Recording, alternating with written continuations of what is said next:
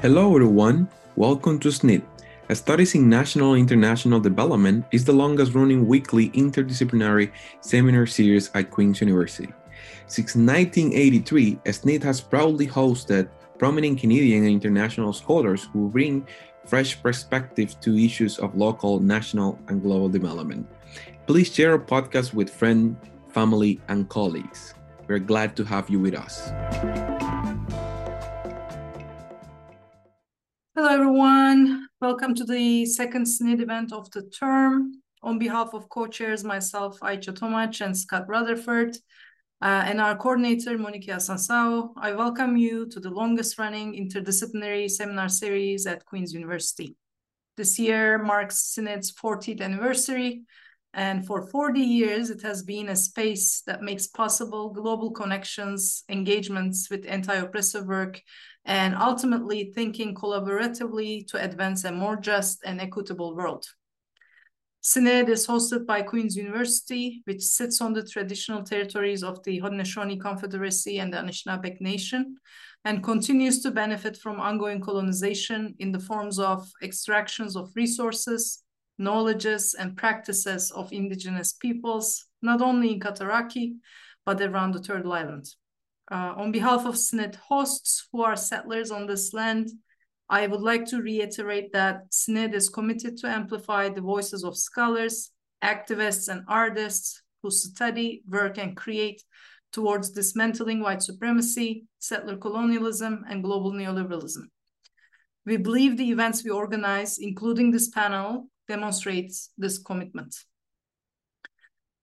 Speaking of this panel, we are privileged to host Drs. Barbara Perry and Shana MacDonald, Dr. Barbara Perry is the director of the Center on Hate, Bias, and Extremism at Ontario Tech. Uh, she has written extensively in the area of hate crime and right wing extremism, including her co authorship of the report called The Victim's Truth is the Victim's Truth CSAS Response to Hate Crimes on Campus at Queen's University. Uh, and I will post the link in the chat in a second for this report. Dr. Shannon MacDonald is an associate professor in communication arts at the University of Waterloo. Uh, her research examines intersectional feminism within media, popular culture, cinema, performance, and public art. Uh, we also have two discussants who kindly agreed to facilitate this dis discussion. Uh, Alexandria Leduc received her Master's of Arts from Queen's University in 2023. Congratulations. Focusing on the incel community, her research examines the relationship between incel constructions of gender and incel violence, including self-harming, gender-based violence, and extremist violence. Samantha King is director and professor in the School of Kinesiology and Health Studies at Queen's, where she researches and teaches in the sociocultural stream. Thank you all for agreeing to be part of SNID and joining us. Thank you.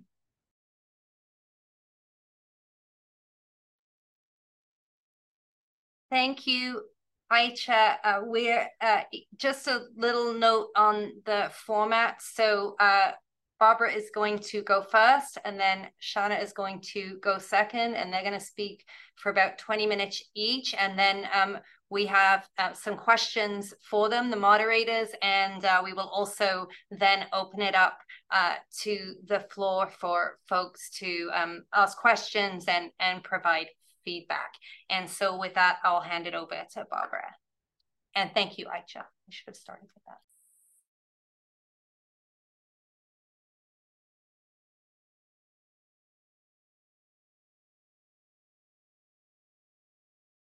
Do that. Thank you so much for having this conversation. Uh, I think so important. Uh, I think because of what happened in Waterloo, but I think even more broadly than that, we are certainly in an era where we're seeing a dramatic increase in a whole array of uh, hate-fueled violence, whether gender motivated, racially motivated, religiously motivated, or or otherwise. Uh, and uh, you know, I think even in the aftermath, even after and, and since uh, the Waterloo attack, of course, we had the the protests, uh, anti-trans protests uh, across the country just last last week. Uh, the weeks all blend together. so, a very important conversation. I, I, I'm I'm going to make an observation before I begin, though, and I'm sort of looking at the names popping up and and images popping up. Is this only a women's problem? Right? We have maybe two, three, four men uh, in the audience. Where are our male allies uh, in this conversation? And thank you, welcome. Uh, bring your friends next time.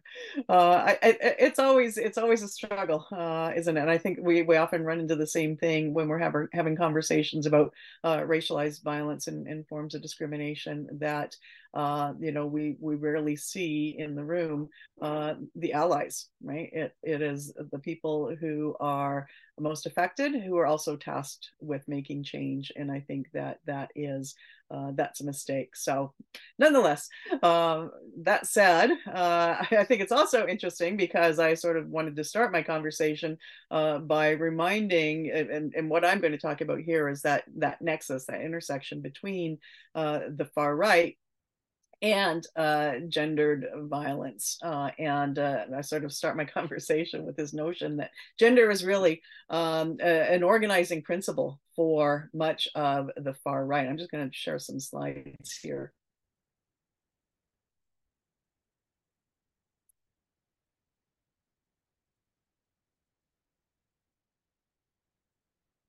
Uh, so and i think where that where that comes from is uh you know from one of the mottos one of the phrases that has become so important to the far right and we hear it used by by individuals by groups. It's you know part of the uh the uh, the mission statement uh, for individual groups. Faith Goldy, even when she, even as she was running for mayor of Toronto, arguably one of our most diverse cities, actually spouted the the 14 words, uh, which is we must secure the existence of our people and a future for white children. Uh, and so, as I say, that to me suggests that in fact gender is an organizing principle. I mean, if this is the foundation of uh, much of your belief system, your ideological positioning, uh, then it, it, it inevitably uh, invokes issues around gender. Uh, you know, how do we secure, how do they secure uh, the, the future of a white race except by controlling women and by controlling women's sexuality, uh, by controlling women's reproduction, uh, uh, and and controlling their bodies uh, essentially.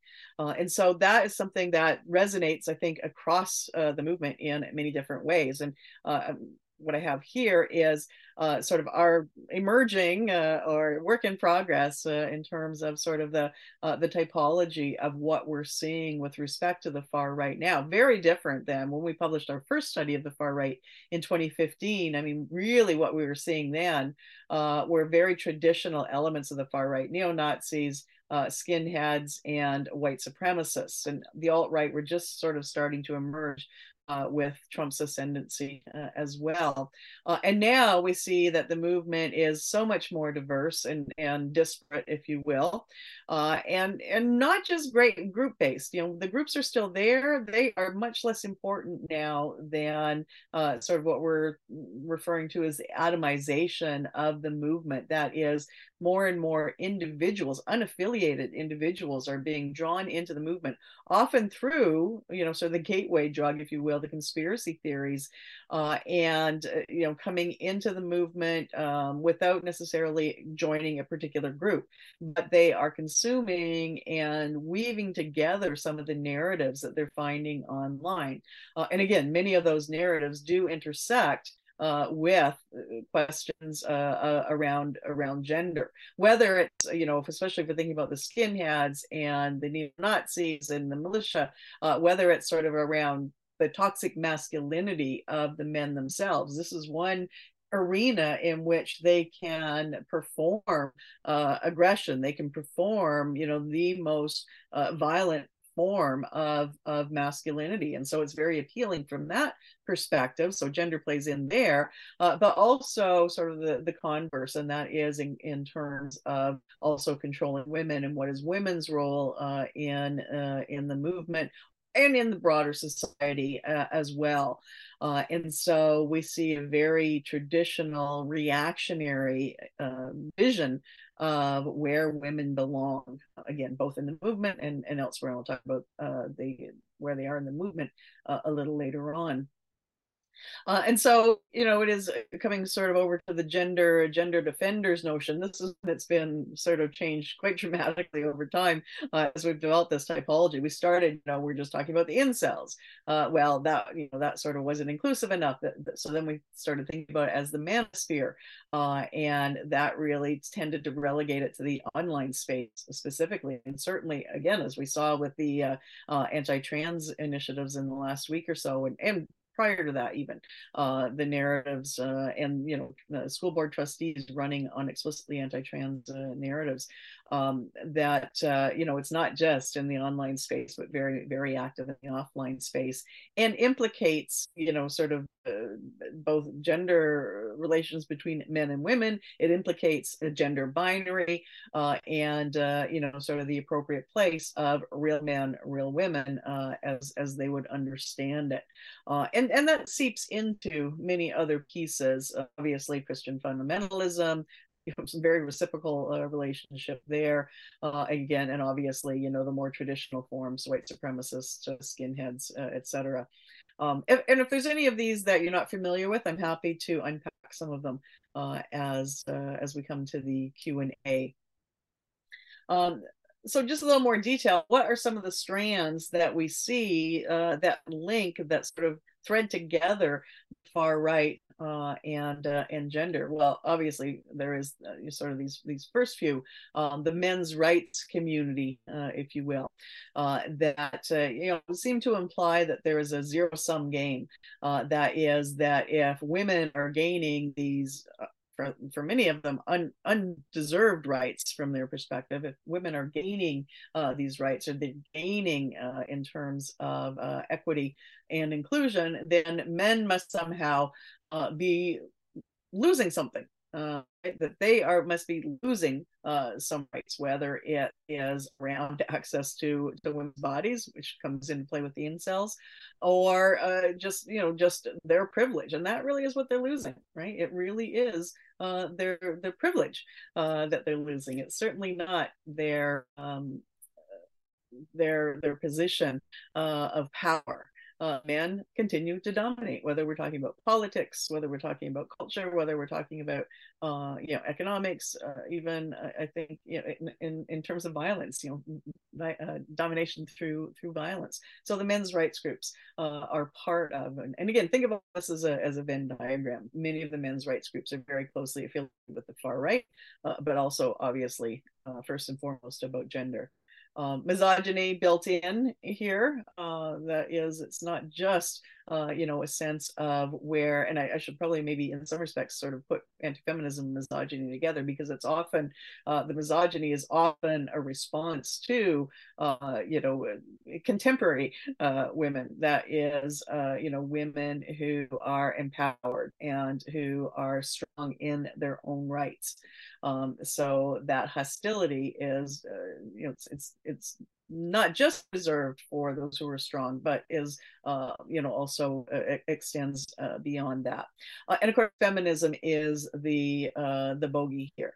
Uh, it is feminism that is to blame for that loss of privilege that so many of them hold hold on to. that it is feminism that is responsible for the again undeserved rise of of women in terms of strengths and strength and and rights and access uh, to what were heretofore men's places, um, the boardroom uh, and, and the halls of justice and the halls of, uh, of parliament as well. And often that spills over then into uh, the the incel movement, uh, and uh, I think that uh, maybe we'll hear from Alexandria uh, later, who can tell us uh, a little bit more about the the incel movement. But it really is a reaction against women who you know are thought not to need men, and in particular, the you know the men who are part of that incel movement, you know, feel like they have lost that ease of access. They have lost what is right rightfully theirs uh, you know access to to women as as sexual partners in particular. Uh, and so comes back to that misogyny and that that hostility.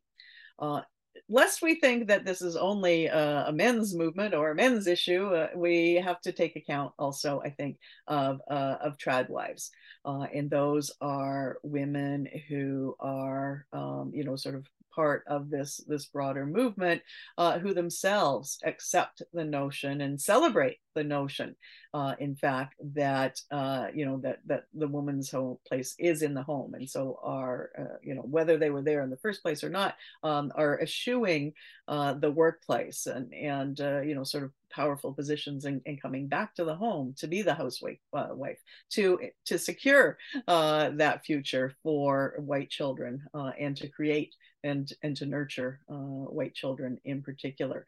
Uh, so again that sort of that very traditional notion of uh, and reactionary notion of a woman's place. Um, we see some strains of femonationalism uh, here as well.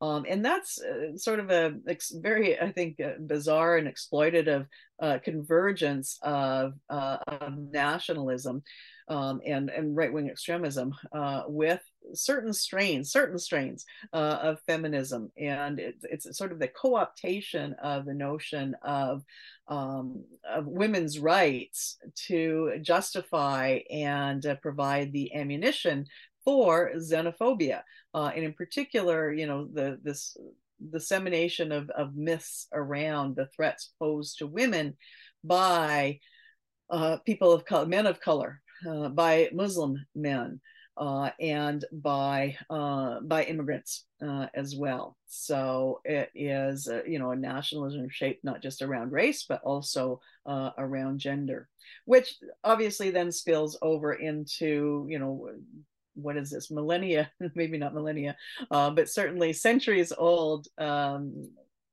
prescriptions against uh, and uh, against mis- uh, miscegenation that is interracial relationships. So uh, you know an ongoing emphasis on something that we thought you know was was a, a conversation for the past uh, that is that you know in order to be true to the race in order to perpetuate the white race uh, you know again women must be barred from uh, engaging in uh, interracial relationships. They must remain racially pure, as as must their children. And we also then we also obviously see, uh, and, again, this is not something new within the the far right movement. Uh, it is again at root homophobic and transphobic. It, it uh, highlights and emphasizes, it demands uh, a gender binary and very explicit spaces, places, and, and roles for men and for women. Uh, very uh, restrictive uh, expectations for appropriate behavior, uh, especially in terms of uh, in terms of sexuality, in terms of uh, romantic as well as, uh, as sexual partners. Again, uh, you know, gay gay men and lesbians are understood to be uh, gender traders, but also race traders if if they're white because they're not. Uh, from their perspective, again, uh, the belief is that they are not then reproducing uh, the, uh, the the white race. So uh, you know a whole array of of problems laid at the feet there. Um, we've seen no shortage, uh, sadly, of um, evidence of this relationship between far right violence and um, uh, and and or misogyny uh, and uh, and murders, mass murders, in fact uh, just a you know a sampling here, and I think we're all probably very familiar uh, with the uh, the first three, which really were. I mean, we didn't call Marc Lépine, you know, an incel at the time, um, certainly anti-feminist. Um, Elliot Rodger and, and, more recently, of course, Alek Minassian, who were very explicit Uh, and as, as you see here, the, the language that they, uh, they use, uh, I don't know why you girls aren't attracted to me, but I will punish you all for it. It's an injustice, a crime. Uh, and Minassian, uh, in one of his posts before his attack, the incel rebellion has already begun. We'll overthrow all the Chads and Stacys. All hail Supreme Gentleman uh, Elliot Rodger. Uh, and those are very explicit, very obvious, right? The role of gender there. But even in, uh, you know, two incidents that we we associate with anti-Muslim, anti-immigrant uh, uh, violence, we also, if we look through their um, their manifestos, sorry, just moving my, whoops, sorry moving that out of the way. Um, that we also see references to gender there breivik blaming uh, you know feminists for the loss of uh, or sort of the, the, the emasculate uh, emas- you know the word I'm looking for emasculate. Why can't I say it?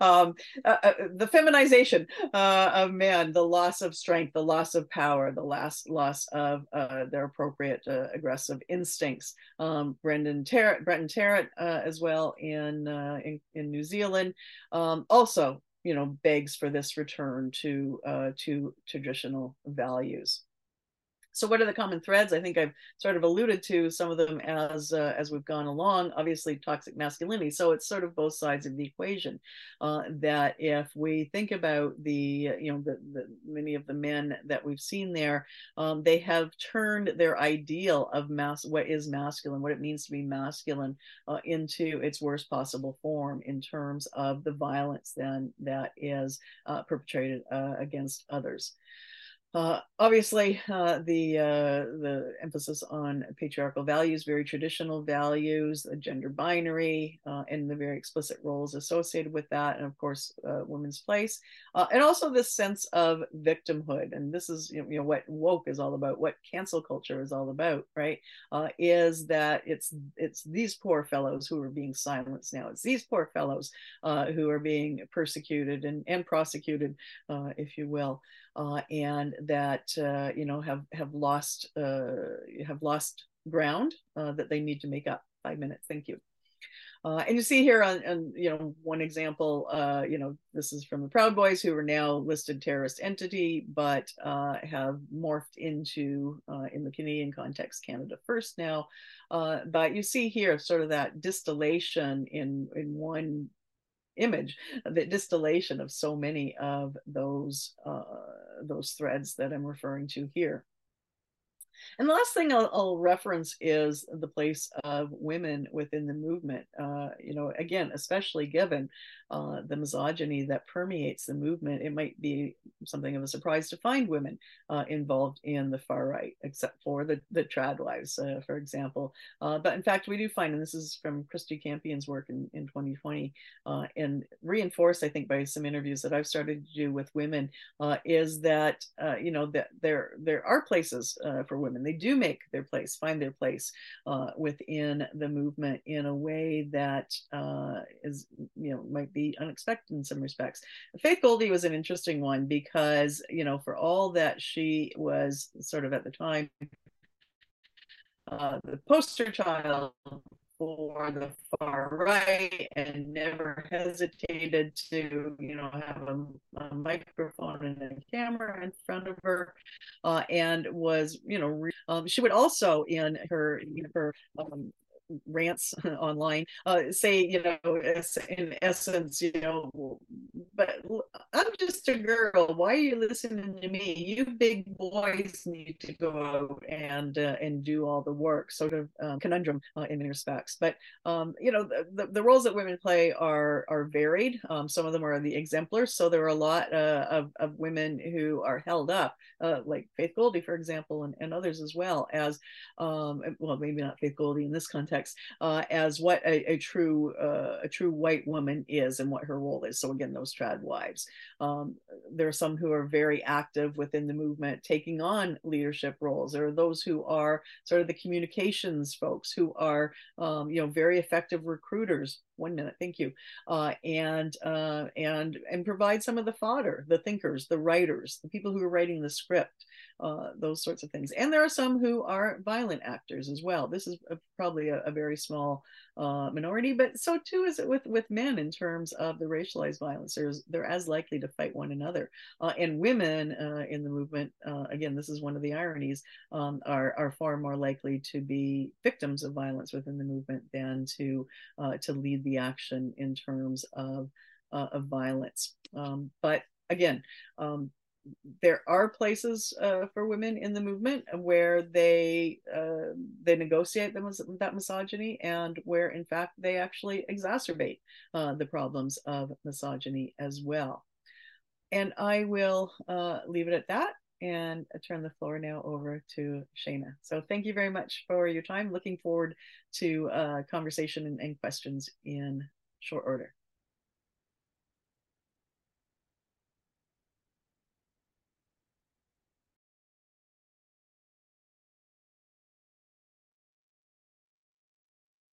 Thanks so much. Uh, let me try and get this into, how does that look? Yeah, good.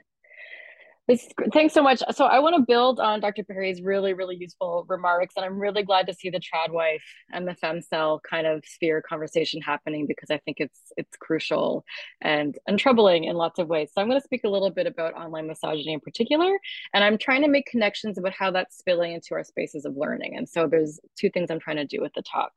Um, but I'll start then by thinking about the manosphere, um, which is you know as we've already heard, uh, kind of conglomerate of niche communities that are aligned aligned with a common interest in masculinity and an alleged crisis within masculinity and how that's tied to anti-feminist sentiment.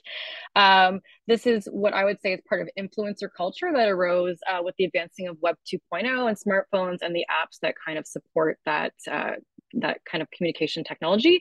And so the manosphere is relying on Reddit, YouTube, and Twitter, most particularly now X, um, to share the messaging. And it includes things like videos, podcasts, memes, hashtags, and uh, manifestos, uh, which we just heard about. But I think memes, I'm a meme scholar. Memes are really important in this conversation. I'm not going to talk about them today, but if it comes up in the questions, I'm happy to talk a little bit more about that. Um, so I think Debbie Ging's work on, on the manosphere and incel culture is really important. And she notes that, um, you know, what happens in the manosphere is that there's online spaces that enable self-described beta males to weaponize misogyny and racism to protect um, and secure the interests uh, or secure the internet as a space for white male um, actors who feel that they have little social, cultural, or economic capital offline. And in particular, I think it's important to see how there's a, there's a politics of grievance happening here. And I think that was talked about in Dr. Perry's work um, that tries to become exclusionary in order to produce forms of cultural capital. And I'm really interested in how that operates.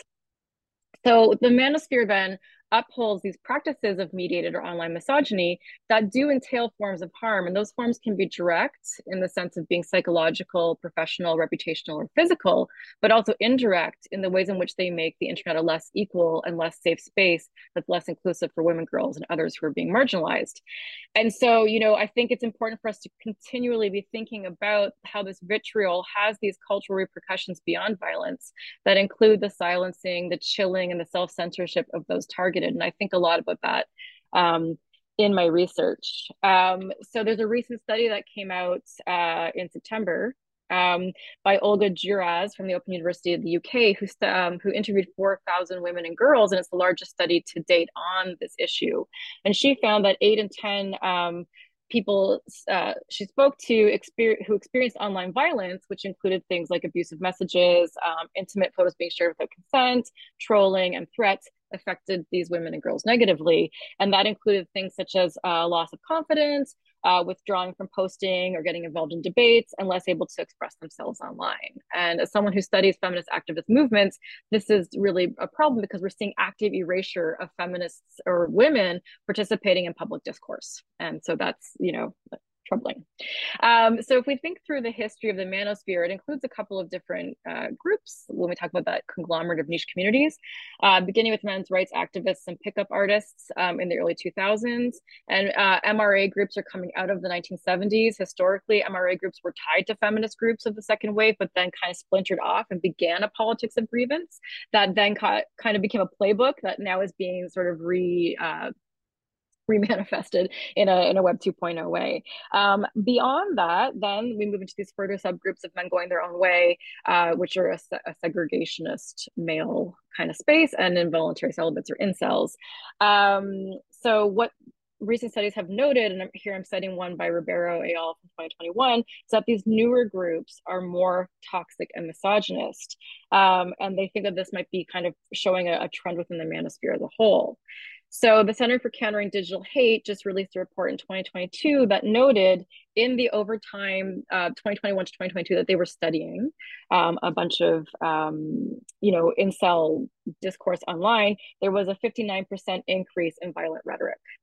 Um, and this study in particular makes uh, the links that were made earlier in um, Dr. Perry's presentation around incel discourse being tied to motivations behind at least 59 uh, active murder uh, murders, uh, most notably Isla Vista um, and the van attacks, um, which cited uh, the Isla Vista attacks as an inspiration. So that re this report in particular fears that this turn towards more violent rhetoric um, on incel channels will mean more violence offline, and they're condemning a lack of action by platforms and the governments to curb this threat.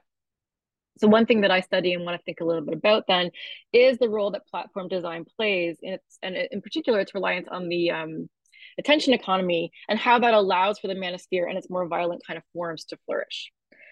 So, social networking sites are responsible for circulating media toxicities. Um, and I don't need to, you know, prove that because it's been really well established by a lot of scholars in the past uh, decade or so, including Ruha Benjamin, um, D'Ignazio and Klein, Nakamura and Chow White, and Safiya Noble. So those are like I think really important interventions that we've we've learned about how explicitly social media sites and the internet are set up to um, enact certain types of violence against marginalized um, communities.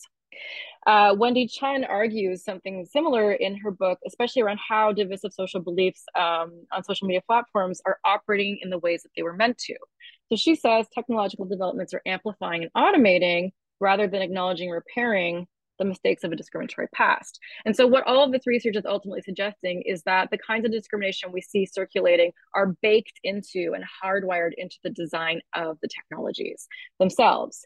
Um, and so, there's a lot of consequences to this, obviously, in the sense that this hate is being directed at marginalized communities, um, it's rooted in social inequities that are based on white supremacy, patriarchy, heteronormativity.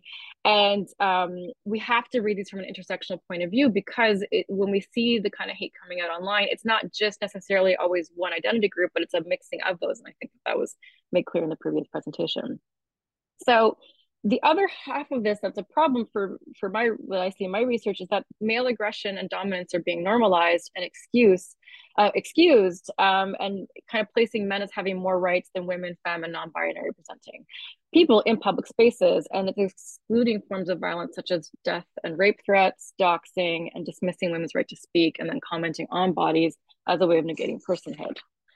So Whitney Phillips and Ryan Milner make this explicit in their book "You Are Here," um, in the way that they talk about uh, a network crisis. And for them, this network crisis is producing toxic media ecologies. And they make this parallel to climate crisis and thinking about how we're in a haze of media pollution and um, we kind of can't really see through the fog of that but we need to map it um, and so the features for them of this network crisis include polarization increased hostility different forms of online hate um, and an intensified disinformation environment and this crisis emerges from early 2000s era shitposting which um, Whitney Phillips wrote a book on called I forget what it's called, but it's about trolling. Um, while um, which was appealing in the early 2000s because it had this kind of anarchistic refusal of dominant culture. Uh, but the problem is, that it quickly shifted into promoting uh, these kind of spaces of toxicity. Um, and I would argue, building on Phillips, that the internet these internet practices of shitposting from early like LOL cats, memes, all that stuff from the early 2000s uh, greatly inform current internet culture and what's permissible in it. And I say this because there was a lack of consequences early on in platforms experienced by shitposters who were sharing racist, homophobic, transphobic, and sexist materials. And it encouraged and normalized this as a way of being acceptable in online spaces. And of course, emboldened people, but also became a way of situating your own status and again, cultural capital online.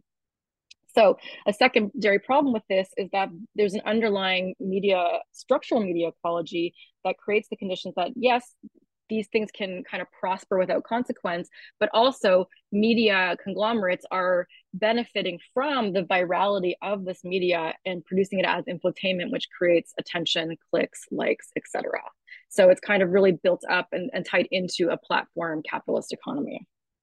So this is all super grim.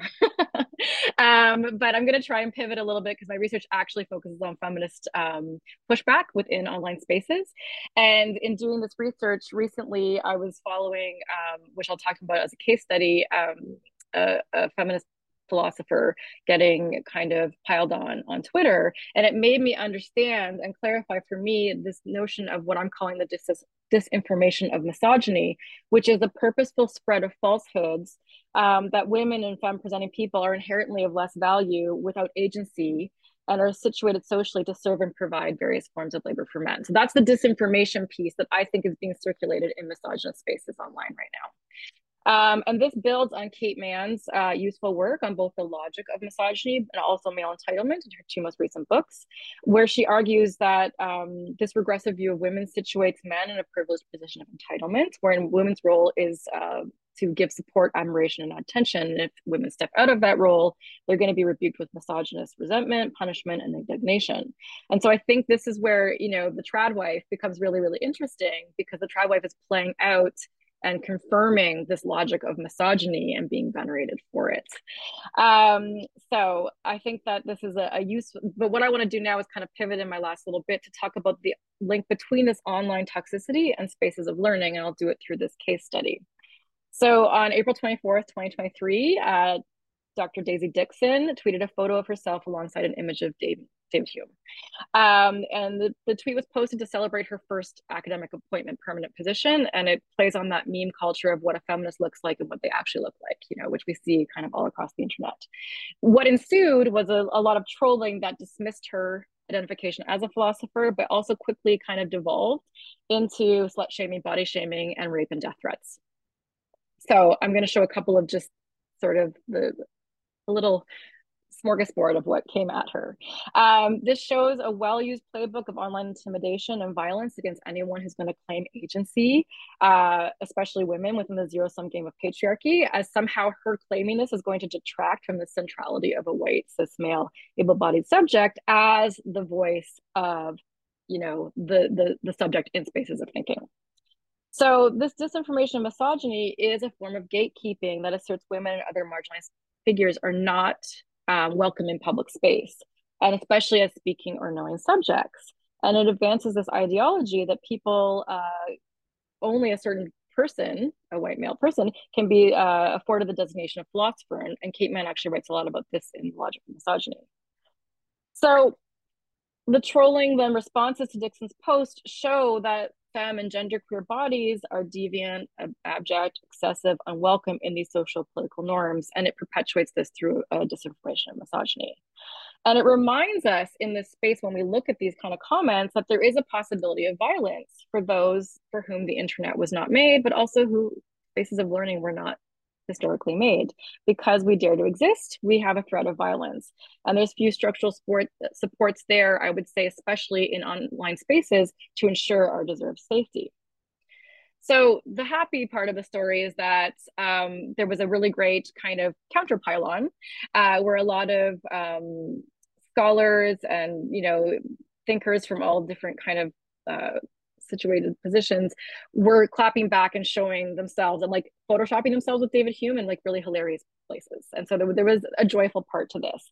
And so I think that it's really important that we understand the, the absolute necessity when it's safe to do so to take up any available means on the internet of taking up spaces and pushing back and creating community. And that's what my work kind of centers along.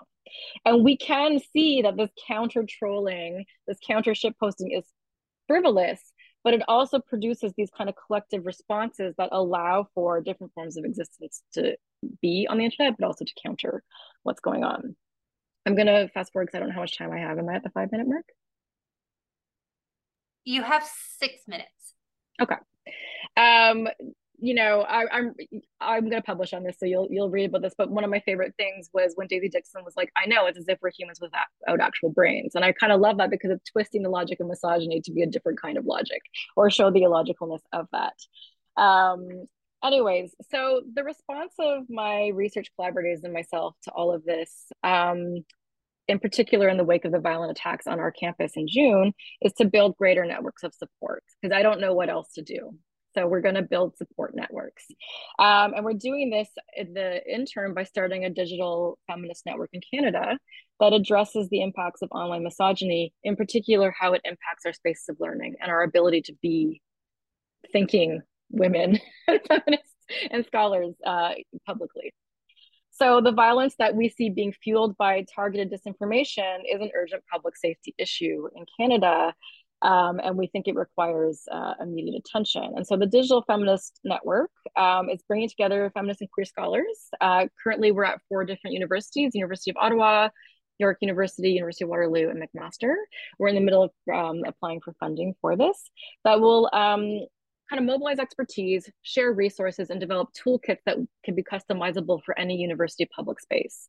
And these will think about technology facilitated gender based violence and how this kind of impacts um, what we do in our spaces. And we're doing this through research creation because we're all kind of tied into those spaces of making and learning. And so we're working with oral histories, sound walks, and and zine workshops to kind of draw together those conversations. Um, and hopefully, from whatever we learn from there, we will then bring out into a bigger public. And ideally, within a year or two, this network becomes national and then hopefully international. So if you're interested, please email me. Um, I think that from our perspective in my uh, collaborations with my, my team, we feel like feminists addressing online misogyny and offline consequences, um, the most significant work that we can do is through ground up coalitions and community building. And we are kind of being cautiously hopeful about this because we've studied the kinds of positive impacts of Black Lives Matter, Me Too, and Idle No More. And we know that there's a possibility through coalition and solidarity of producing the kinds of conversations that need to happen. And from those, hopefully, that we get these kind of stronger networks of support that maybe are allowed to or get spaces where they can start enacting or impacting policy, which is where it all needs to go. It needs to be regulation and policies around this, um, not just in online spaces, but also in our universities. So I think I'll end there. Thanks.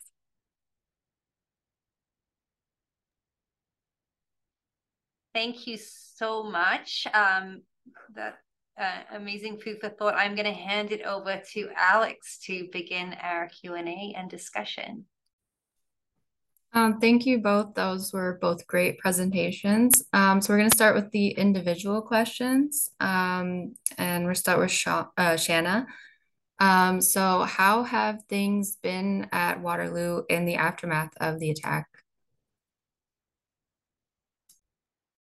I actually wrote down answers because I was like, it's actually it's a it's a tough thing to talk about. Um, there's a lot of anger and a lot of pain, um, and I feel like the thing that I'm really responding to is that people are seeking opportunities to process together and to articulate and speak together. And it's like the one of the greater senses of pain I'm sort of noticing and experiencing myself is feeling isolated and alone and not knowing how to feel safe when you're alone. And so again, that's probably why I'm talking a lot about the ground up coalitions because there's, you know, institutions there's only so much an institution can do because it's a slow moving machine. And so what I'm noticing on campus is a lot of people gathering informally, ad hoc, and doing a lot of processing, grieving, and connecting together and making sense of what it means, you know, to have the feelings we've always had about not feeling safe in, in public spaces of learning or online. And then the anger that's tied to that. So there's there's again anger and grief and then coming together and being like we've got to do something as as these coalitions. And we're seeing that on campus now a lot of disparate people coming together and just having conversations. So we're at the conversation stage. Um, and that's i think a, an important place to be in the meantime. I don't know what kinds of actions that will look like once we've gotten through processing but right now there's just an absolute um, craving and desire for community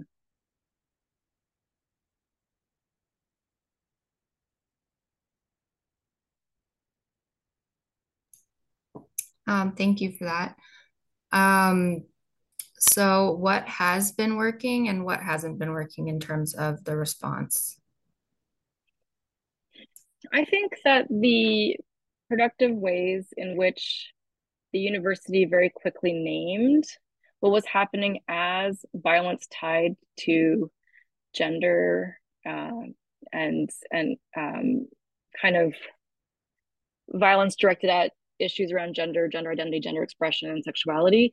That naming, I think, was really important because then it allowed those of us who feel targeted by these things to say, yeah, okay, we're we're being taken seriously, and I think that's really important. So that has been working, absolutely. And I think that you know it's not being swept away. It's absolutely center and central to conversations happening in central admin at the upper levels of the university. Um, and so I appreciate that attention that's happening. I think that it probably isn't, what isn't working is that there's no quick fix solution. This is long term stuff that needs to be addressed. And for me in particular, I think that paying attention to how sexism and racism are pervasive, not only on a campus for people's lived experience, but also in the disciplines we work within. uh, again, baked into our the the kind of truths held by disciplines, especially at a STEM school. Um, we need to be addressing that, but that's a long term, that's a long game, like decade long, two decades kind of process. And so, is that long? Is that gonna help in the short term? Probably not. So that's probably where where things are at. Um, you've already kind of touched on this, but do you want to comment any further on any particular conditions in the Waterloo environment that should be further addressed in order to understand and prevent future violence? Well, I think that there's no, I don't think it's a surprise to say that we're a siloed university. And we talk about that a lot within our university in the sense that we have uh, a set of faculties that don't often overlap and those faculties are all distinguished for how they are situated in their own fields. And so we don't see a lot of conversation at this point necessarily happening although it's there are tons of efforts to make this the case to talk through say the kinds of expertise i would have as a feminist scholar with um, professors working in engineering right? Where we're not we don't have common language yet. And so i think that's kind of place where we can kind of yeah where we can look for for greater overlaps. But the university does support and is looking to foster interdisciplinarity as one of its core goals. And so maybe that's a place where this can happen. Now the question becomes, does that include thinking through, you know, perspectives of gender, race, colonialism as part of that interdisciplinary conversation, which hopefully it will.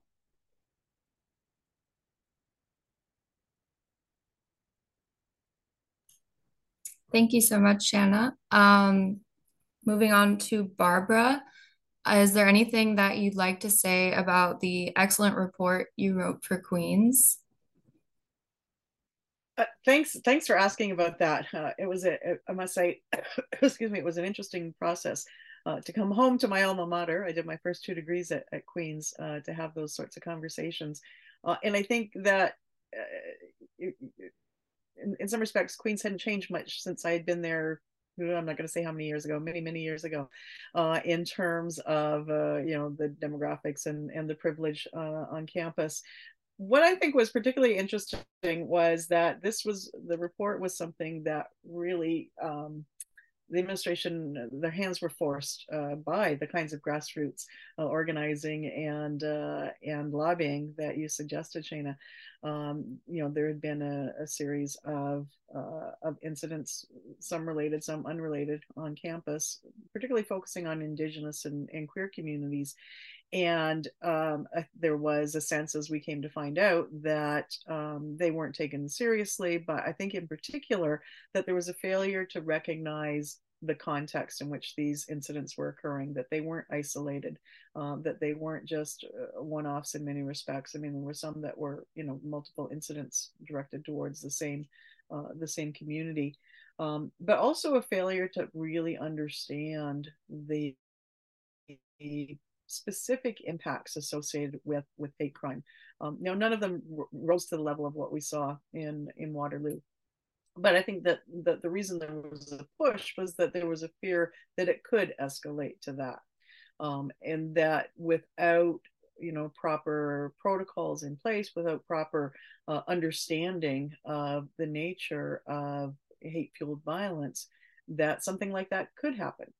Um, so I think that you know had had Waterloo been able to have that you know a similar conversation earlier, you know what would that have changed the dynamics? I I think I think probably not. I mean, the difficulty is, right, it really is about security. How do you ensure security on a university campus, which is an open, uh, an open body? But nonetheless, it also begs the question of, are we prepared uh, to deal with, um, with, with the after effects? And in particular, are we, are we prepared to support uh, and even take seriously um, those who are targeted?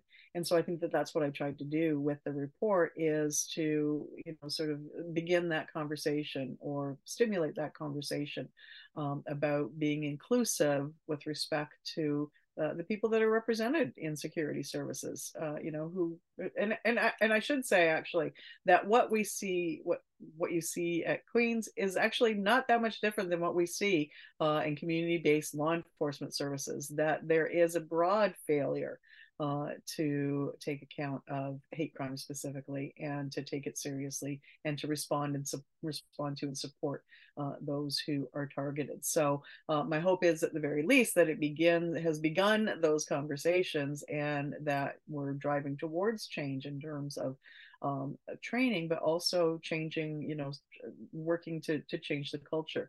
Um, you know, part of me is pessimistic because I think, as I said in the report, you know, that was preceded by I think four or five other reports that made similar recommendations, much broader recommendations around EDI, um, but still with that focus on, you know, shifting the culture and and listening to the voices that have been marginalized. So, um, and, and I hope that that one of you here uh, can maybe talk a little bit more about what is what has happened since. It's been what two years now. It took a year for it to be released, uh, and I think had the media not poked, it might not have been released uh, even then. So I, I, would love to hear from you um, what, what's happening because you know I have haven't haven't been kept uh, apprised in spite of the the demand for accountability.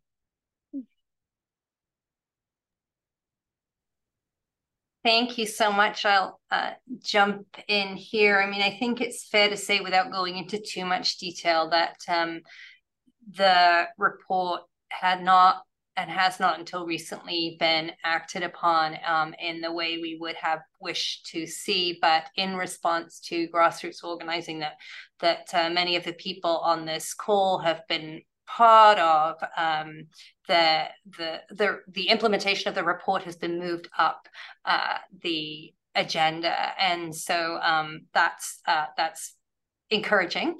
Um, I, I, I have a question uh, which I'll direct to Shana first, and then and Barbara, if you want to join in, that would be great. And I also encourage people, um, other people in the audience, to respond to this question, to, to raise their hands, to post questions in the chat. We have a we have a whole list of questions, but I'm sure you also have things that you want to ask. So, uh, but but in the meantime, I'm wondering if you can talk about how the violence of the sort enacted at Waterloo uh, might change practices of teaching or instructor relationships with students, um, the student learning environment, um, the kinds of anti-feminist, anti-racist, anti-colonial pedagogies that uh, many of us try to engage in. Like, what what uh, what does that what does that look like?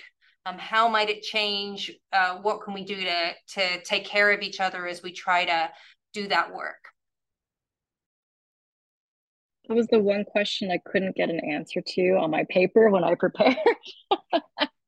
um, I'm on sabbatical, so I feel a little bit out of the conversation at the moment. Um, but obviously, I'm teaching gender specific courses in the winter when I come back. Um, and so I can only answer from my own perspective and, and speaking to my my closest colleagues on campus. I feel like there's a bit of a sense of rebelliousness or resistance that we're not going to let it change anything, that we won't stop the work.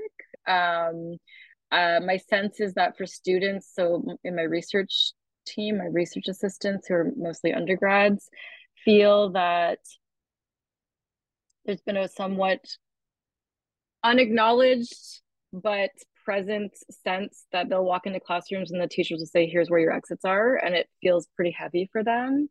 Um, so again, I think we're in that first term of processing where nobody really knows what to do or say or feel or think. Um, I I don't know what it's going to change because I think for again, I'm going to speak for myself. It's obvious for me. It's not obvious. I'm I'm a bit rebellious, and it, I'm doubling down. Like we're not we're not not doing this work. We're doing this work. Um, and again, I tend to teach art students who are quickly on board with what I'm teaching, and it's not difficult. But at least in that space, I'm giving them the language to empower them to be who they want to be in their other learning spaces and to have the tools and the language to do that. Um, so I think that we have to focus on that. And in an ideal world, and something that I've been thinking a lot about, um, trying to make happen on campus through my i have a, a, research group called the feminist think tank on campus that meets every week and, and kind of uh, brings in students postdocs and faculty to talk about feminist issues uh, was to think about offering really public teachings that work through some of the basic concepts of gender, sex, online hate, why misogyny exists, you know, just like those quick and easy touch points so that people feel better equipped. Um, so I don't really know how it's changing it for others, but I don't think that people are stopping um, or shifting. Now, that's different for people who are in greater senses of precarity than me, right? I have a lot of different kinds of privilege to support me here. Um, and so I can only speak from that. But, you know, I think for those who are precarious laborers, non-tenured, um, visibly marginalized, like I think it's absolutely within people's rights to not teach those things because it will put them in places that make it unsafe. So no good answer there. Sorry. I totally did not prepare for that question. no, yeah, I think you gave us lots to think about, uh, Barbara. Yeah, I mean, sadly, I think the further you get away, further you get away from Waterloo, the the less people have those conversations or or or think about think that the risk can happen there uh, as well. I mean, I think one one of the interesting things for us at, at Ontario Tech, and especially the uh, Faculty of Social Science and Humanities, and I think education as well, which are in downtown Oshawa, uh, is sometimes it's about location, right, and and where you're safe. There there is a sense that although we've had probably more um, sexual assaults and attempted sexual assaults on the main campus where it's dark and unlit and know, unattended um, there's this fear of downtown the urban core right? And who might be lurking in in the urban core. So i think that's always been a part of our our conversations um, you know security. We do have security um, at the entrances of both of our buildings uh, in uh, in the downtown core um, but having said that, I think that we have also, I mean, our faculty has always, has you know always been sort of the social justice uh, faculty, and so those conversations generally are are part of our fabric. Um, but this is really, I think, the attack really brought those conversations to the center uh, and to and to the forefront rather than being uh, in the background, so that um, you know there's there's pressure on our administration and probably other administrations as well right, to act so that this doesn't happen. Uh, at least think about uh, how we can prevent it on our own campuses. But in terms of the teaching, yeah, absolutely, um, not stopping any of this. Yeah. It gives us more, you know, more fodder, uh, more fodder for conversation. In fact, sadly. Well, and I think one of the things that we're we're struggling with here um, is uh, is the idea that you know somehow the threat is from the outside, right? Whereas I think that um, that's you know the the the the the, threat is as much from within. And um and and the and some of the steps that the administration has taken in terms of you know removing uh, or suggesting the removal of classroom locations from websites and so on um, doesn't actually address um, the concerns of of folks who are um, teaching you know challenging content, um, content that challenges the, the status quo. So um, are, are there questions or comments from, uh, from the audience?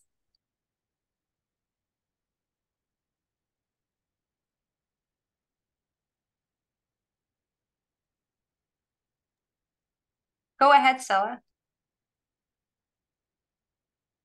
You're muted. Sorry, probably people on the call know this, but I guess, um, well, first of all, thanks for the talk, which was very interesting. But when you're talking about that network, so why are we not part of this network, or can we be? Mm-hmm. When you talk about the four universities, I guess it just seems like these are issues oh, that are important about, to us. It started two months ago. Yes, of course you are. Everybody's invited. Okay. I just for the for the purposes of uh writing the current grant I'm writing, I kept it small to keep it manageable for the deadlines. Uh, but it is an open invitation to anybody who's interested to become part of that network. I'm just trying to. Uh, okay, okay. I, I just wanted. I mean, I'm sure you'll be in touch with people on this call, but I found it very useful to have you separate um, kind of how we would deal with like kind of long term, larger threats and immediate short term ones. You had a lot of very concrete points that um, I wrote down. So it would be good to kind of get an update as you're going. And it sounds a bit like a think tank yeah. that may be able to provide good direction to people like us as we try to interact with our own administration and get some movement on the kind of things you talk about. Like I was a bit disappointed to hear that.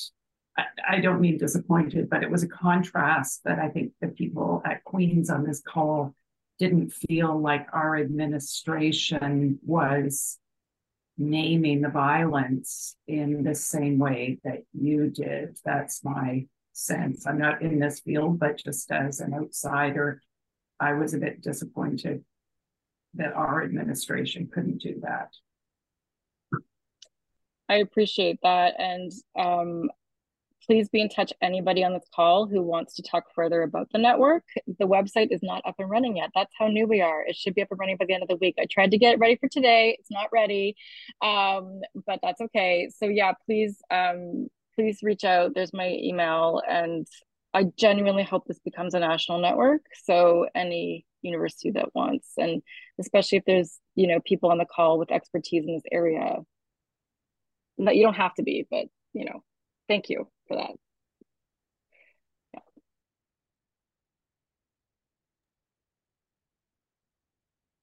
Alex, do you want to ask another one of our questions until we have another comment from the floor?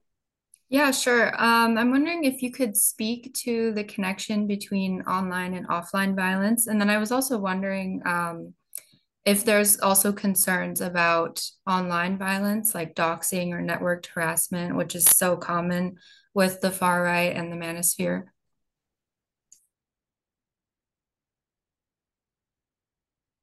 Well, I, will talk in general terms, and then Shana, perhaps you can talk in, in this context specifically. Um, I yeah, I mean, there's there's indubitably uh, a connection between the online and the offline. And I think that we can't really separate them uh, any longer. They're so intertwined now that uh, you know even the the users uh, don't distinguish between their online and, and online offline lives. But um, I think that you know the most extreme examples of that uh, that connection are some of the examples I provided, some of the more recent examples.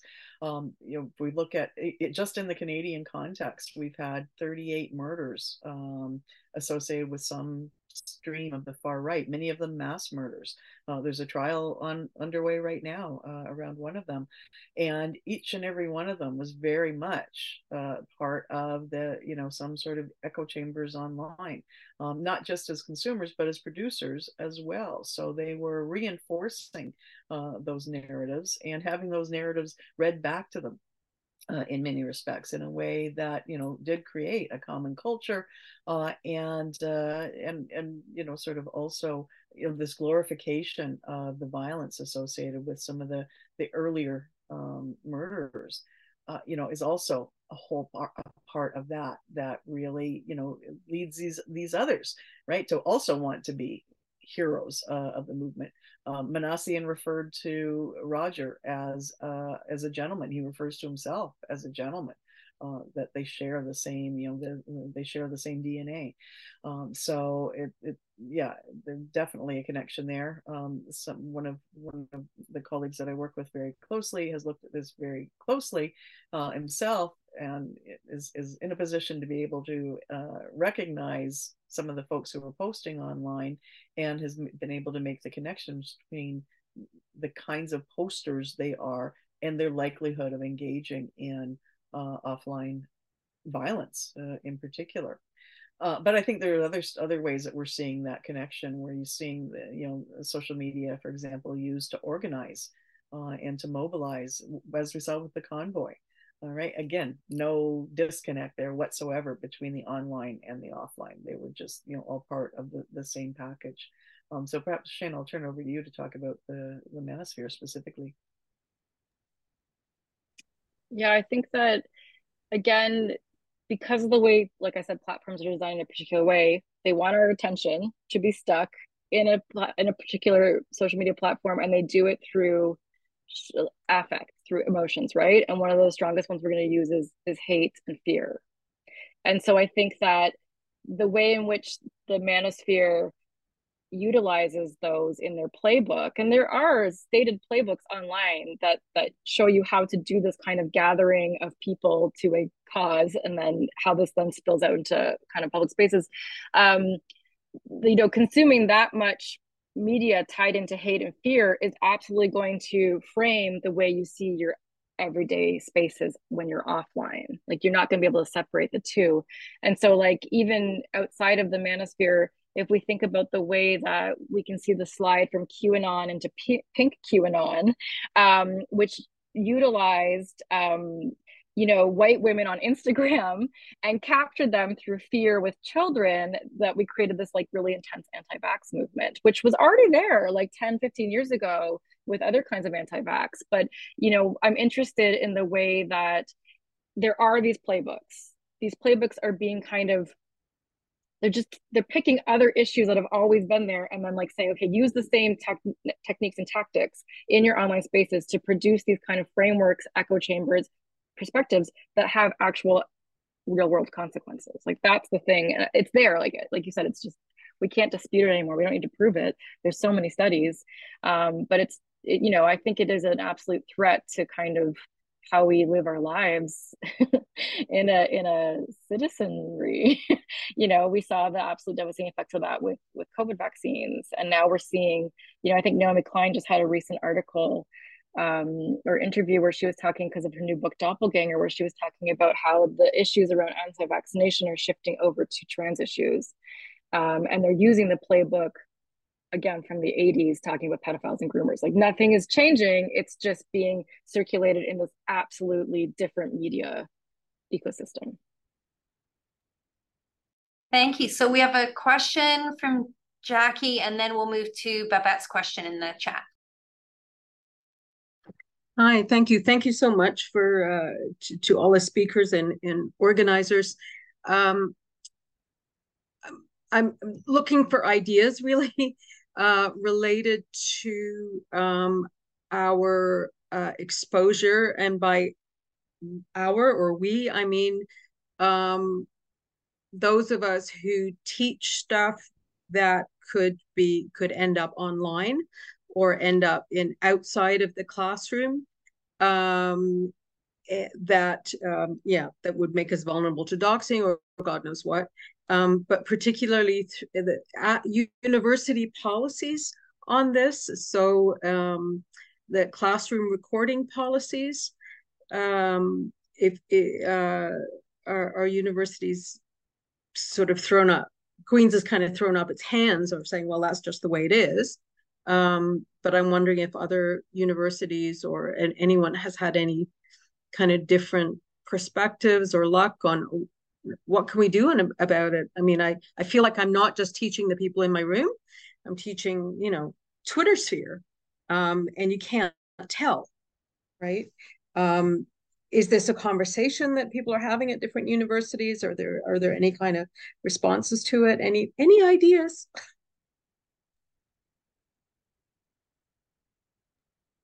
I, I, think the challenge is, I mean, COVID's exacerbated it, but at our university, which is a STEM university as well, um, the emphasis for so long, you know, probably the last six years at least, has been, you know, we need to move to more online, more online, more online.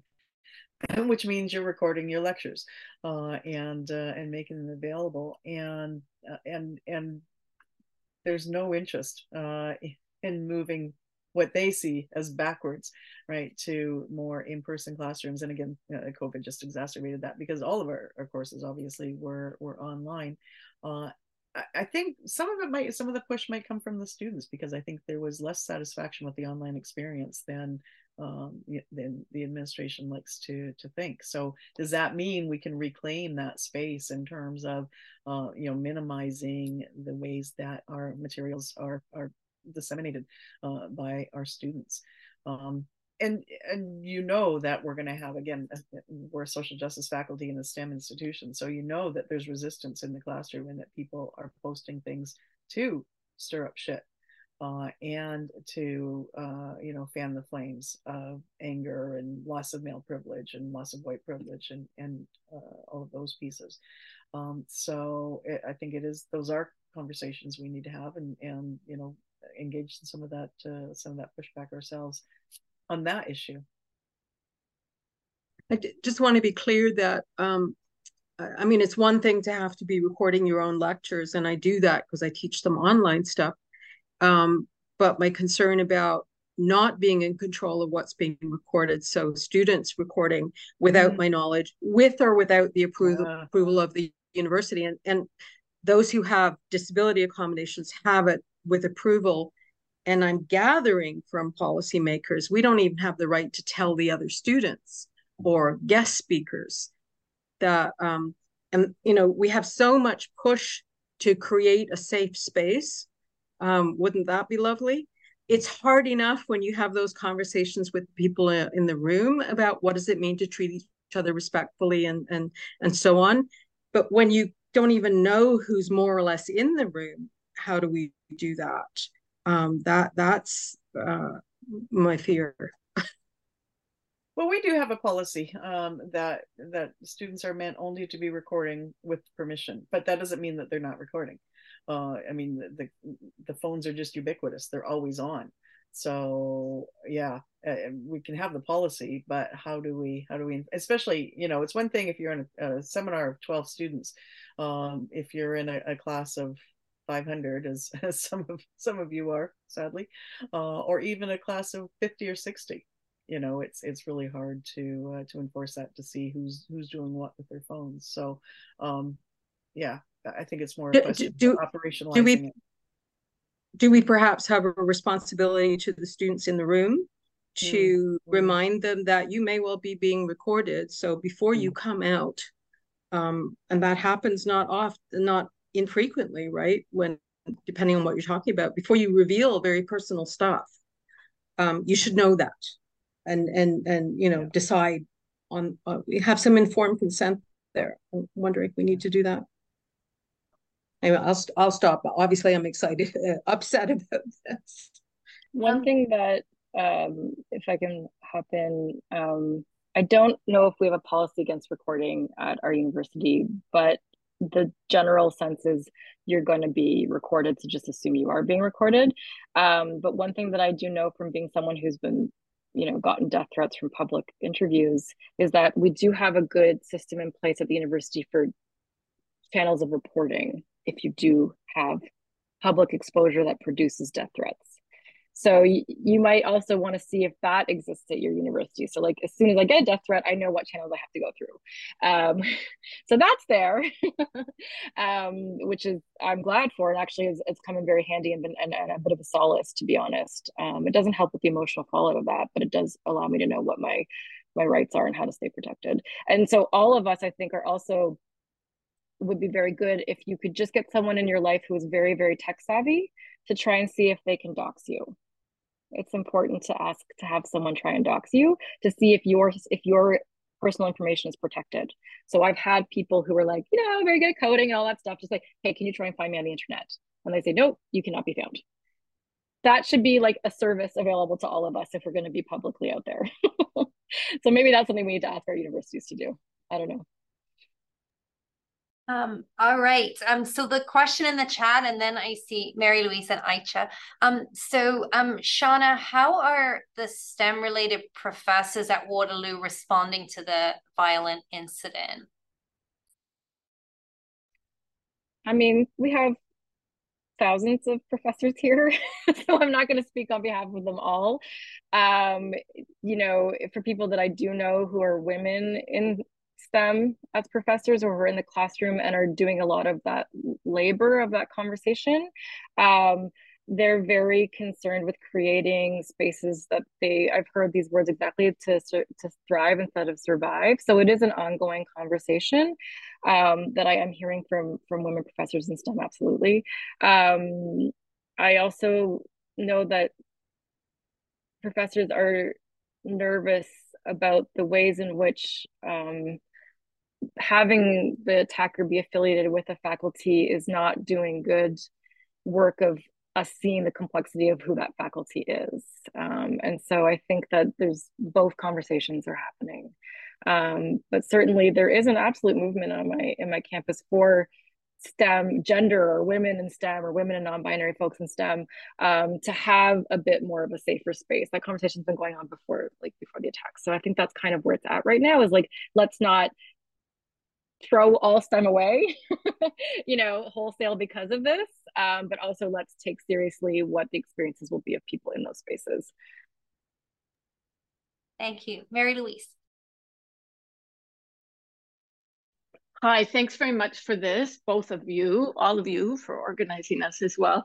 Um, I guess I'm thinking, just I was thinking after Jackie's question, um, we have a colleague who in like the last 12 hours has been uh, targeted on Twitter hundreds of um, hate motivated comments in just a few hours, and some of which I guess uh, you know are retweeted to the university. You should be firing this person, etc. And you know, we I think probably other people would share my very low expectations of any kind of appropriate response to her or online or any kind of engagement from our university. Have either of you ever seen an institution that has been able to do something useful, either uh, like what would you expect an institution to do in that case? Like, so there's the just ignore it route, which I assume is going to go here. And sometimes that might be the right thing to do. But um, yeah, are there institutional responses when you actually see somebody um, one of your colleagues being targeted, that we could be advising the communications people who clearly don't have these skills or expertise. Um, what can we tell them? Well, first, let me say how sorry I am to to hear that that's happening. It's just, I mean, a sign of the times. Uh, so so unfortunate. I mean, I get a lot of, uh, as you can imagine, because I'm so public, uh, a, a, lot of hate mail and, and threats, and um, the advantage of being at a small university is I can just pick up the phone and call, you know, our, our legal counsel uh, and say, what can you do? Uh, I think that we don't have that. And, and I think I'm trying to remember who it was um, that uh, mentioned that, you know, that within their, Shannon, was it you within university, there is a protocol for you know reporting and and what have you and and uh, which was something that wasn't at Queen's at the time uh, that i did a report uh, and here it's also ad hoc, but it also, you know, again the the the line from uh, you know a faculty member to virtually anyone in our university is a very short one. Um, so we're we're fortunate that way. But I think that it, it it is necessary to have that protocol in place and something that you know faculty are, are made aware of uh, on a regular basis right a reminder you know whether it's posted on your beside your beside your phone on your on your um, bulletin board, uh, just as you know, you know what the first uh, first office to call is there. That protocol doesn't exist in most places, so I think it's all it's part of this conversation, part of this push uh, for standardizing an, an approach. Um, but I think it's also we tend to for, you know we tend to think it's an HR issue or or it's a, a legal issue or it's a security issue. Um, it's also a human issue, um, and and we, we, tend to forget that that there are immediate supports that are needed, emotional supports, mental health supports that are needed uh, for people who are targeted as well. It shouldn't just fall to you know an informal network. What if you're what if you're somehow marginalized or alienated within a faculty and you don't have you know you don't have that network to lean on? We need those mm-hmm. institutional supports as well. Right. Thanks. I couldn't agree more with that. Um, I think that the only reason I knew about the channels and the protocols when it happened to me was because my best friend is a pharmacy prep who led our vaccination outreach here. And so she mm-hmm. obviously had years of death threats coming out of the pandemic. And I knew how it happened. So I just texted her and said, Hey, I just got some really horrible hate mail. What do I do? So it's not publicly knowledge knowledge at my mm-hmm. university. I just knew because of her. Um, but I also knew what the kinds of so one of the other things that you might want to consider at the university is for her, she doesn't uh, her email gets checked before she sees it. So like mm-hmm. like it gets filtered, the hate mail gets filtered out. Wow. Um, which I think is useful for that kind of level of not having to always be exposed and open yourself up to that. But I think we also need greater mental health supports. I don't particularly find Waterloo's package that great. Um, so I think it could be vastly improved, uh, especially if we consider not only that some of us might be public scholars getting these kinds of uh, this kind of vitriol, but also what what we're asked to hold in the classroom right now. I think we need greater mental health supports in across the board for faculty. I'd be happy just with an acknowledgement of some sort, or like you know, which um, yeah, we were asking for over the summer. Thank you very much.